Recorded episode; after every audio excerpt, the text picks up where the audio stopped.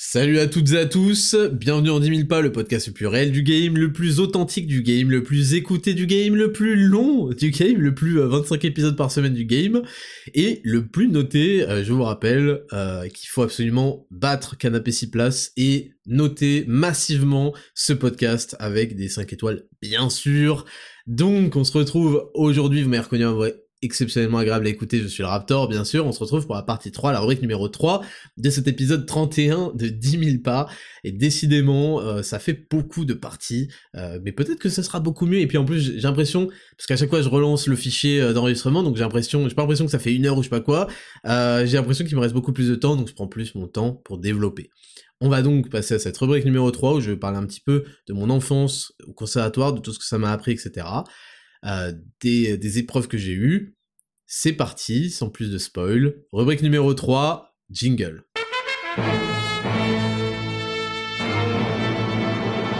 Rubrique numéro 3, leçon de vie. Donc aujourd'hui, je voulais vous parler de, euh, de ma vie un peu au conservatoire. Alors, euh, donc comme je vous en ai parlé dans la première partie de la semaine du Raptor, c'est suite au concert de John Williams qui m'a replongé un peu en nostalgie, qui m'a un peu tout rappelé de ce que de, ce que j'avais appris, de cette, vie qui était... Euh, donc en fait, voilà, pour resituer, euh, moi j'ai fait 12 ans de conservatoire, donc j'ai commencé à 6 ans, j'étais des 5 ans, donc j'avais deux grandes sœurs qui elles aussi avaient fait le conservatoire, mais plus modestement, et moi j'ai été pris d'une réelle passion et peut-être d'un talent, euh, et, ce qui fait que j'étais vraiment très très très performant, euh, notamment dans l'instrument.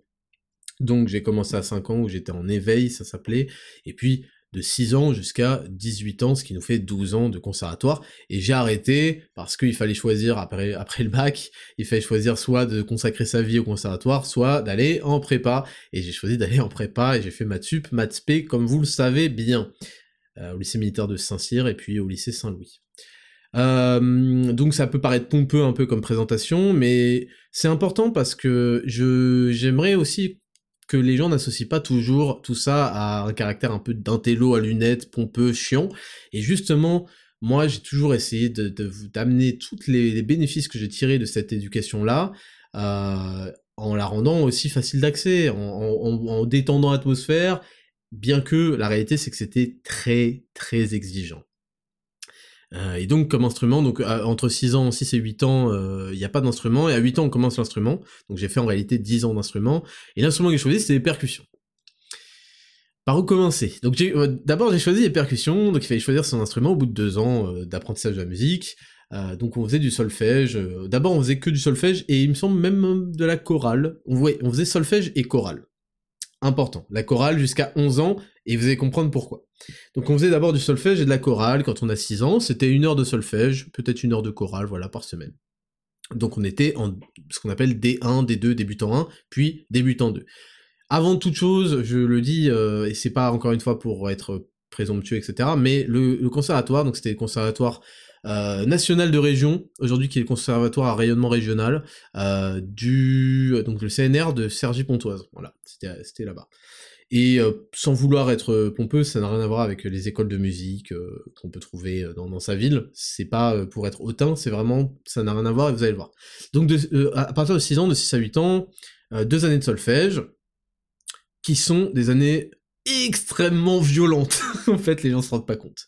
Donc moi, en parallèle, j'ai sauté le CP. Je suis désolé, ça fait vraiment genre... Euh, euh, bonjour, je me la pète, je sais pas quoi, je sais pas quoi. Il y a rien de stylé à sauter le CP. Juste, j'avais appris à lire pendant les grandes vacances avec ma grande sœur, enfin ma moyenne sœur.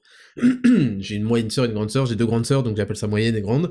Ma moyenne sœur, surtout, enfin les deux, m'avaient appris à lire, je prenais beaucoup de plaisir à ça, et voilà, je suis arrivé à l'école, je savais lire. Bon bah du coup, j'ai sauté le CP. Aucun intérêt de, rester dans une année. Alors je m'ennuyais, je faisais la lecture aux autres, j'allais dans mon coin, je lisais, etc. Euh, donc, euh, donc, euh, et je me souviens d'ailleurs que qu'il y, a, y une meuf qui était une orthophoniste apparemment qui m'avait fait passer des tests, je sais pas quoi, je sais pas quoi. Et après donc je j'ai sauté une classe, mais vraiment c'est un truc, c'est c'est pas c'est pas la fierté de ma vie. Hein. Donc en parallèle j'ai sauté une classe, j'étais à l'école et donc j'avais un monde différent entre le monde du conservatoire qui s'est conservé jusqu'à 18 ans et le monde de l'école public, mais même privé, hein, même privé. C'était un monde différent. Il y avait un monde normal, qui était l'école, et il y avait un monde élitiste de fou furieux qui était le conservatoire. Et le, le, le comment? Le filtre s'effectuait dès 6 ans. Et je me souviens que j'y allais en pleurant. Limite, j'y allais en pleurant. J'y allais vraiment à reculons et mes parents me forçaient, clairement. Et ils me disaient, tu me verras, tu me remercieras plus tard. Très intéressant. Très très intéressant. Donc ça montre que euh, parfois bah, les parents savent mieux que les enfants ce qui est bon pour eux et que parfois même quelque chose qui nous est désagréable en étant enfant, et bah ça contribue énormément à notre croissance, à notre grandeur d'esprit, à notre sagesse, à notre intelligence et qu'on s'en rend compte uniquement quand il se fait un peu plus tard et qu'on a enfin les armes pour comprendre tout ça. Donc faut faire euh, aussi attention au niveau de, de ça, de l'éducation des enfants, parce que bah on est les parents à la fin de la journée, même si je suis pas un absolutiste qui veut tout contrôler dans la vie de ses enfants, bah souvent les parents savent mieux que l'enfant ce qui est bon pour lui, et c'est pour ça que c'est leurs parents. Donc, je suis rentré à 6 ans, vraiment à reculons, j'aimais pas, et je vais vous expliquer surtout pourquoi j'aimais pas. J'avais une prof qui s'appelait Madame Ricoire, bon, je crois qu'elle n'est plus de ce monde, et qui était extrêmement violente, enfin exigeante. Il n'y a pas de violence physique, je précise parce que à cette époque-là, il y avait des violences physiques avec les profs. Je me souviens de ma prof de CE1 qui m'avait arraché les cheveux, mais laisse tomber. Et puis moi, en plus, je n'osais pas le dire à mes parents. Bref, c'est un autre sujet. Je n'osais pas raconter à mes parents quand il se passait des dingueries comme ça, parce que j'ai culpabilisé. Je me disais que c'était la honte pour moi. Euh, j'avais dû faire une bêtise, donc je voulais pas le dire à mes parents. Euh, et bref, il y a je me souviens de profs en primaire qui m'ont arraché les cheveux de la tête. Bref, c'est pas marrant, mais ça se passait souvent comme ça à cette époque-là, en tout cas. Donc je suis né en 93, je suis né le 22 août 93. Donc voilà, j'ai sauté une classe, sachant que bah j'étais vraiment à la limite d'âge pour euh, donc j'avais vraiment une grande année, voire plus d'écart avec tous les autres élèves. Mais ça c'est dans l'école que je vous en parlerai longuement dans un autre épisode. Et donc euh, donc euh, donc c'était dans les années 80, fin d'année 90, hein, 99, 2000. Et cette prof, donc Madame Ricoire, était extrêmement violente parce que, en fait, on avait des, petits devoirs, mais quand même, il fallait qu'on prépare pour la séance suivante. Euh, donc en fait, en solfège, on apprend la lecture de notes, on commence avec la classique clé de sol, on apprend la lecture de rythme, on apprend un petit peu à se familiariser avec le monde de la musique, notamment classique, euh, baroque, etc. Et euh, ça d'ailleurs ça fait toujours un peu bizarre, hein, parce que je vous dis c'était une fracture entre le monde que je connaissais, le monde normal avec mes potes et tout, euh, les consoles, et ce monde où d'un coup tu écoutes de la musique baroque, des, des, des, chanteuses opéra, je sais pas quoi, et, c'est un truc qui, qui, qui, ferait éclater de rire tout le monde dans un truc normal où on se tire vers le bas, mais là c'était ça faisait partie de notre éducation quoi. Et euh, alors d'ailleurs au passage, euh, au passage, comment j'ai eu accès à ça? Parce que figurez-vous que dans ce monde, euh, dans ce pays communiste où on, veut tirer les gens dans la gadoue, un moment m'a été reproché le fait que j'avais eu accès à cette éducation-là. Oh, c'est un bourgeois, je sais pas quoi. En fait, voilà de quoi j'ai bénéficié. J'ai bénéficié de quelque chose qui pourtant, à la portée, on est tous capables de le donner, et pas tant de gens ont eu la chance de l'avoir. C'est que j'ai eu deux parents qui se sont sacrifiés, qui nous aimaient profondément, qui ont travaillé énormément, qui sont venus euh, d'Algérie euh, avec rien, et qui ont euh, lutté, qui ont eu un bac plus 48 euh, euh, en, physique, hein, et qui ont lutté avec une bouteille de lait qui se partageait, etc., etc. Et ils ont compris. Alors même, mon père, lui, avait perdu ses parents assez tôt. Sa mère est morte un peu avant que je naisse. Et puis, et d'ailleurs, elle lui a dit tu auras un fils. voilà. Et puis, euh, et puis son père était mort très très tôt dans sa vie. Et ma mère, elle, avait donc ses deux parents. Euh, sauf que mon, mon énorme Tchad de grand-père euh, avait deux femmes. et donc il a eu sept enfants avec sa première femme. Ma mère était l'aînée. Et il a eu encore plus d'enfants, je crois, avec la deuxième. C'est giga Tchad. Bon, bref. ça peut être vu bizarrement. Moi, j'ai toujours trouvé, enfin, c'est pas que je trouvais ça normal, c'est qu'en fait, j'étais en mode, ah ouais, il a deux femmes, ouais, ok, d'accord, tu sais, on t'explique ça enfant, tu fais pas trop le, et là, je me dis, mais attends, c'est, c'est qui, c'est ouf, tu vois. Et euh, le problème, c'est qu'en ayant une deuxième femme, bah, il a dû diviser les revenus, etc., donc, euh, même, euh, c'est, c'est, ça a été vite compliqué pour ma mère, bref. Donc, ils arrivent en France, ils ont peu d'argent, ils travaillent énormément, c'est pour ça que les gens issus de l'immigration et qui sont à fond sur les études, ils sont à fond sur les études parce que c'était, selon eux, la seule voie pour s'en sortir et c'était le cas, tu vois.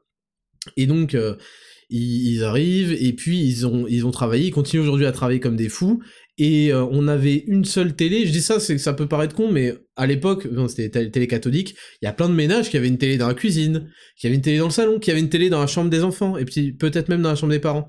Nous, on avait une seule télé, ah bon, je vous en parlerai euh, dans d'autres épisodes, mais voilà, on a on vivait de manière assez modeste, on partait euh, une fois par an en vacances, peut-être deux euh, quand on était plus jeune, une fois à la montagne en hiver, euh, aux Alpes, à la Plagne, ça s'appelait, et puis on partait soit en Espagne où on faisait deux jours de route en voiture et c'était horrible et mes parents ils s'engueulaient de ouf. On était à 5 dans la voiture, il faisait chaud et on avait vite crevé et c'était il y avait pas la clim et tout et on ouvrait les fenêtres et on pouvait pas les ouvrir sur l'autoroute et à un moment il y avait pas de GPS donc en fait mes parents étaient en mode mais c'est à droite mais prends la sortie mais non pété un câble et moi j'étais le petit donc je me mettais au milieu et je commençais à dormir une tête sur une sœur les pieds sur l'autre et donc fallait qui allait se prendre mes pieds qui puent dans, dans un truc. Et ma grande sœur, elle me persuadait que j'étais, euh, qu'on m'avait adopté, que j'étais tombé, j'étais une merde tombée d'un avion. Et moi, j'y croyais à moitié. Bref. j'étais petit. Voilà, on n'est toujours pas entré dans le truc. Mais bref, et donc j'ai eu la chance d'avoir deux parents qui euh, se sont sacrifiés, euh, très loin de ce qu'on peut voir aujourd'hui. C'est pour ça que j'en veux beaucoup à certaines influenceuses notamment qui accouchent et ont besoin de temps pour elles, tu comprends, et se barrent pendant deux semaines en vacances au soleil et qui reviennent après retrouver leur nouveau-né, et qui, mm, alors qu'elles ont un métier où elles peuvent être à la maison et justement être proches de leur enfant et les laissent complètement, enfin bref. Donc j'ai eu la chance, et je sais que tout le monde ne l'a pas, parce qu'entre les divorces, entre bah, des situations familiales qui peuvent être très délicates, euh, entre les décès, ça c'est triste, mais il y a beaucoup de gens qui ont des décès dans leurs parents, etc c'est la plus grande richesse qu'on puisse avoir. C'est pas d'avoir des parents riches, c'est pas d'avoir des parents trucs. Évidemment, c'est bien d'avoir des parents riches, mais c'est d'avoir des parents qui sont présents pour, pour leurs enfants et qui font des sacrifices pour leur donner les outils pour qu'ils défoncent tout dans, dans le dans le Shinsekai, dans le nouveau monde. Et c'est ça que j'ai eu. Donc tu vois, quand il y a des mecs qui font ouais le bourgeois, je sais pas quoi, euh, ta gueule. je dis ouais, euh, faudrait taxer les gens on, est issu d'une longue lignée de, bosseurs et de gens courageux. Et, euh, et donc j'entre donc j'entre au conservatoire à 6 ans après mes deux grandes sœurs qui, euh, qui étaient déjà là depuis longtemps. J'ai 7 ans et 4 ans de différence avec mes deux sœurs. Et, euh, donc en fait Madame Ricoire, pour revenir à ce solfège, Madame Ricoire, elle nous donne des petits devoirs à faire et puis il y a des interrogations au hasard en début de, en début de cours. Quand j'étais petit, je pleurais énormément. Faut que je le dise, je pleurais beaucoup. Euh, et j'aimais bien. Je pense que j'étais tellement dans les jupons de ma mère que euh, c'était, euh, c'était un peu ma, ma, manière d'esquiver les problèmes de la vie, d'aller, pleurer dans les jupons de ma mère, quoi. Et donc, en début, mais après, bon, c'est normal, vous allez comprendre qu'avec cette violence-là, quand t'as 6 ans, tu pleures, en fait. et donc, quand, quand au tout début du cours, il y avait trois personnes, on va dire, qui se faisaient interroger au pif. Et elle, elle avait un petit carnet. Donc tôt ou tard, ce serait ton tour, tu vois. Et dans son carnet, elle te mettait une note. Et si t'avais bien travaillé, elle récompensait vraiment euh, cette implication, elle te mettait une bonne note. Alors, faut comprendre qu'au conservatoire, c'est pas 10 sur 20. Hein. Pour passer, euh, euh, au, niveau supérieur, en fin d'année, c'est 14 sur 20. Voilà, la moyenne c'est 14 sur 20. si t'es en dessous de 14, tu redoubles. Point à la ligne, t'as 13 points à la ligne, tu redoubles. Donc c'est 14. Et donc, tu avais une note, etc. Et si tu n'avais pas, si elle voyait manifestement que tu n'avais pas bossé, donc c'est devant tout le monde, hein, c'est devant toute la classe, t'es interrogé, tu te lèves, tu te lèves, tu as 6 ans, hein, tu te lèves, et donc, bah parfois, fallait préparer une dictée rythmique, enfin euh, un truc, genre fallait faire fallait taper, faire ta ta ta ta ta ta ta ta, enfin selon le rythme truc, et si t'avais préparé, bah tu voilà. Parfois, il fallait faire une lecture de notes, donc sol, mi, si, ré, tu lis une partition, quoi. Et parfois, et c'était le pire, il fallait apprendre, enfin il y avait un chant, donc t'avais le droit à la partition, mais en plus de connaître le truc, il fallait chanter et elle t'accompagnait au piano. Je sais pas si vous... vous pouvez pas imaginer en fait. Elle t'accompagne au piano, quand t'es accompagné au piano, t'as le cœur qui bat, t'as 6 ans, t'es debout devant tout le monde. Tout le monde est soulagé parce que c'est pas eux qui sont fait interroger si tu veux. Et t'as la voix qui, qui tremblote parce que t'es en giga stress, parce que en plus t'as pas forcément trop préparé. Et quand t'as pas préparé, si tu veux, tu, tu peux pas improviser, ça ne s'improvise pas. Le déchiffrage, etc., ça s'improvise pas, donc on le voit tout de suite. Et donc, euh, t'as le piano qui te met la pression, et puis elle fait « on reprend ». elle voit que tu bégayes, on reprend. Donc elle te fait sa petite intro qui fait deux mesures au piano. Et là, tu dois commencer. C'est horrible, et t'as 6 ans et t'as pas préparé, t'as pas bossé. Et là, elle s'arrête au bout de la troisième tentative. Et elle fait, je te mets un point rouge. Et là, tu fonds en larmes. Et en fait, le point rouge, c'était une humiliation. Dans son carnet, en face de ton nom, il y avait un point rouge. Et ça lui permettait de se souvenir la semaine suivante qu'il fallait que t'aies bossé, fils de pute. Donc la semaine suivante, elle allait interroger trois mecs, plus le point rouge. Et euh, t'étais, en fait, tu prenais le stress. T'avais six piges. On réalise pas ce que c'est d'avoir six ans. T'avais six ans. Tu te prenais le stress d'être debout devant tout le monde, de chanter un truc que t'avais pas préparé. Elle t'y faisait t'y reprendre à trois fois pour bien être sûr que t'avais bien pas préparé. Et tu t'effondrais de stress, d'humiliation, de trucs, et tu pleurais. Et c'est tout. Et tu pleurais. la meuf était sévère, mais elle était gentille. Mais elle était sévère. Et je me souviens qu'on enchaînait la chorale juste après, et la prof de chorale, elle nous, tu sais, il n'y avait pas de devoir en chorale, c'était juste, on, s'amusait, on faisait des exercices de souffle. ça paraît con, mais ça permet de contrôler ton souffle euh, pour chanter ensuite, etc. Apprenait ça, je me souviens, on faisait de l'échauffement. C'était très sympa la chorale, honnêtement. Bon, c'est pas stylé de chanter quand t'es un môme, mais c'était très sympa. Et je me souviens qu'elle, toujours, les, les, petits qui pleuraient, elle les prenait, elle faisait, oh, c'est pas grave et tout. T'avais une différence d'ambiance, t'étais soulagé de partir. Il y avait pas un bruit. En classe, on était une quinzaine. Euh, et voilà, on avait nos papiers à musique, nos, crayons, etc. Donc c'était extrêmement exigeant. Et donc ça, c'est ce qui fait le filtre les deux premières années. Deux premières années, si t'as survécu, t'es bon pour la suite. Et tu comprends dans quel milieu t'es, sinon t'as as exigé, t'as supplié tes parents de te retirer du truc et ils ont cédé, tu vois. Et ensuite vient, donc il y a D1, débutant 1, débutant 2, élémentaire 1, élémentaire 2, préparatoire 1, préparatoire 2, maîtrise 1, maîtrise 2. Je crois que c'est un truc du genre. Et ensuite, à l'issue de, cette maîtrise 2, donc chaque, chaque truc c'est une année, donc ça fait quoi? D1, D2, E1, E2, P1, P2, M1, M2, ça fait 8 ans. À l'issue, tu passes ton diplôme de fin d'études, ton DFE, qui, je vais vous détailler tout ça, et euh, une fois que tu l'as, bah, tu peux choisir de continuer dans le cycle professionnel. Et à 8 ans, je commence les percussions. Pourquoi j'ai choisi les percussions? J'ai choisi les percussions parce que mes parents m'ont passé un, un, un dictionnaire à la page instruments, il y avait tous les petits dessins, les, Robert Junior là, tous les petits dessins des instruments. Ma sœur, ma grande sœur faisait du trombone, ma moyenne sœur faisait du violoncelle. Euh, donc je voyais à peu près qu'est-ce que ça donnait. Le trombone, je trouvais ça cool, le violoncelle un peu moins. Et donc je me suis dit, bah tiens, je vais peut-être faire un cuivre, j'aime bien, je trouve ça sympa et tout. Aujourd'hui encore, j'aime beaucoup les cuivres. Et là, je vois les percussions. Je vois la, la, caisse claire, euh, je vois le truc, et je me dis, attends. Donc moi, j'étais déjà un énorme fainéant à 6 ans. Hein. Ah, donc à 6-7 ans. Je fais, attends, attends, attends, attends, attends. Il y a un instrument, parce que je voyais ma soeur galérer au trombone, à souffler avec la bouche bizarre, truc, truc, truc, la violoncelle laisse tomber la corde, fallait bien la, avec l'archer, blabla. Je fais, attends, il y a un instrument où faut taper sur un, truc là Donne, donne je vais faire. Il faut taper sur le, truc là. Ça a l'air éclaté au sol, facile, je vais le faire. What a mistake. Quelle erreur. J'arrive à 7 ans et demi à peu près, c'était les débuts de, l'introduction aux percussions. Alors je vous parle pas de mon prof de percu. Hein. Peut-être qu'on aura l'occasion d'en parler. Je sais pas jusqu'où je vais aller dans ce récit parce qu'il est long. Hein. Mais je vais vous détailler d'abord les bases. On va pas d'abord poser les bases. Euh, j'arrive, euh, j'achète mes baguettes et tout, euh, tout content, mes baguettes de caisse claire. J'arrive et je comprends tout de suite qu'en fait, il s'agit pas de taper comme une merde sur, sur, sur une peau, sur un truc. En fait, il y a de la technique. Il y a une technique. Et donc, il te fait tenir les baguettes d'une certaine manière. Et attention, il faut faire droite, droite, gauche, gauche, droite, droite, gauche, gauche, droite. tu faisais des et tu faisais ce qu'on appelait des gammes. Tu, te chauffais les poignets et les percussionnistes qui m'écoutent, ils vont ils vont tout de suite comprendre de quoi il s'agit. C'est un classique. Et là, tu fais, mais attends, attends, attends. Il fallait taper au bon endroit. Au bon endroit sur la peau. Au milieu, parfois au, proche du bord.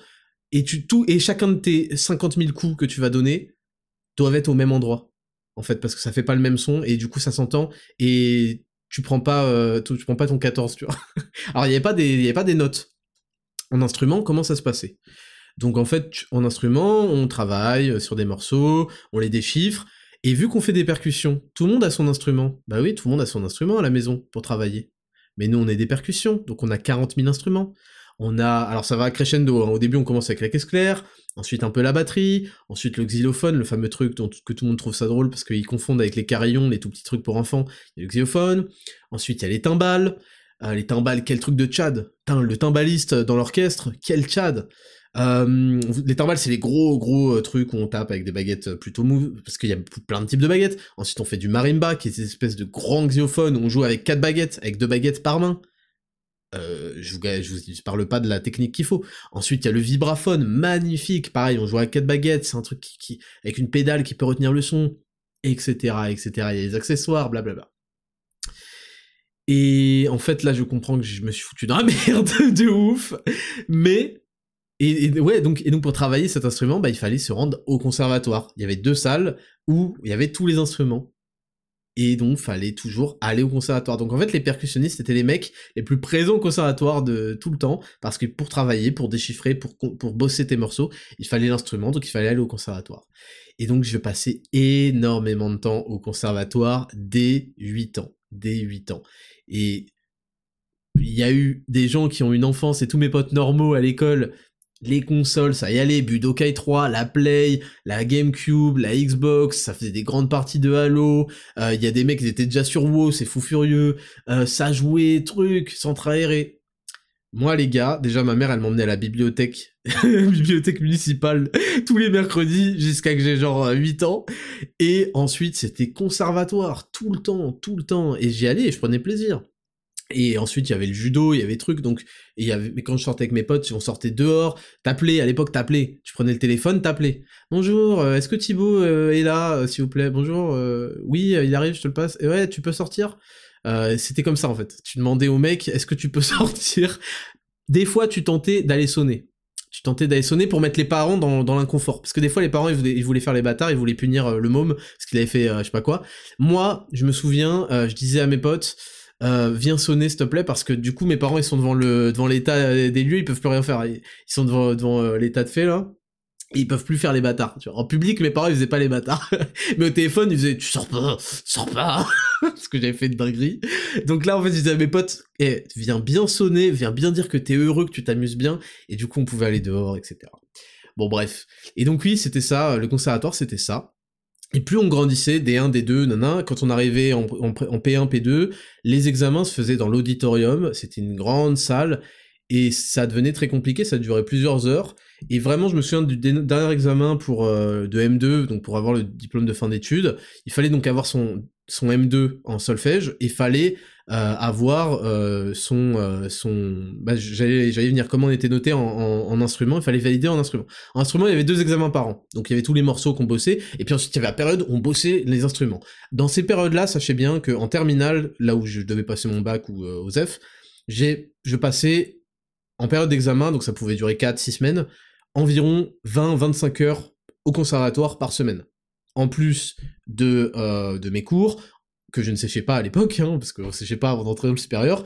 en plus euh, du fait que je faisais du sport, c'est là où j'ai commencé un peu la muscu, et en plus du fait que je jouais à Smash Bros comme un fils de chien. Euh, le reste du temps. Et donc, on a deux examens par an, et ces examens étaient notés par des mentions. Donc tu avais seconde mention, seconde mention ascendante, première mention descendante, première mention, première mention ascendante, je crois un truc du genre, et puis ensuite tu avais première mention ascendante à l'unanimité du jury, ou première mention ascendante avec félicitations du jury. De 8 ans à 18 ans, je n'ai eu que première mention ascendante à l'unanimité avec félicitations du jury.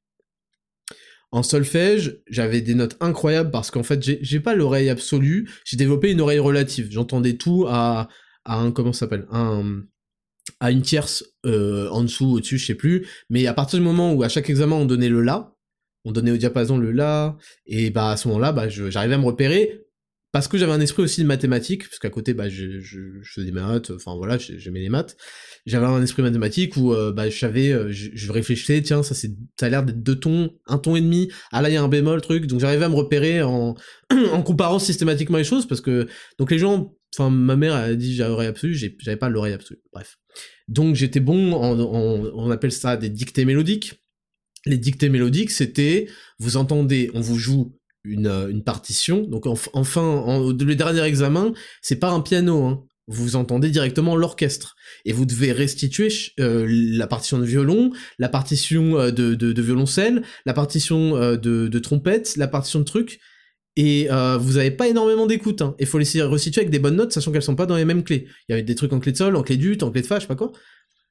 C'est extrêmement exigeant, extrêmement exigeant, les gens se rendent pas compte. Il y a dictée rythmique, alors ça j'étais 20 sur 20 parce que je fais des percussions, donc le rythme, c'était, je maîtrisais tous les rythmes, tous les changements de rythme, etc., etc. Et euh, il y avait le chant aussi, et il y avait une épreuve d'improvisation à l'instrument aussi, ça c'était sympa.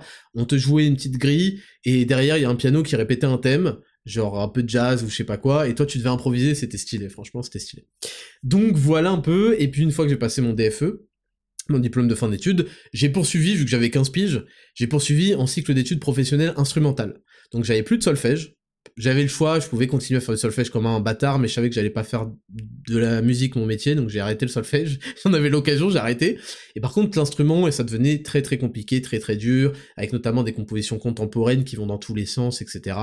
Donc vraiment, c'était fantastique et ça m'a donné en fait beaucoup de qualité, notamment le, la compréhension de ce que c'est le déchiffrage et la répétition, et la répétition et la répétition, jusqu'à atteindre la perfection qu'on veut. Et une fois qu'on fait très bien un morceau, il faut encore le répéter 40 000 fois pour être à l'aise avec l'idée de bien le faire.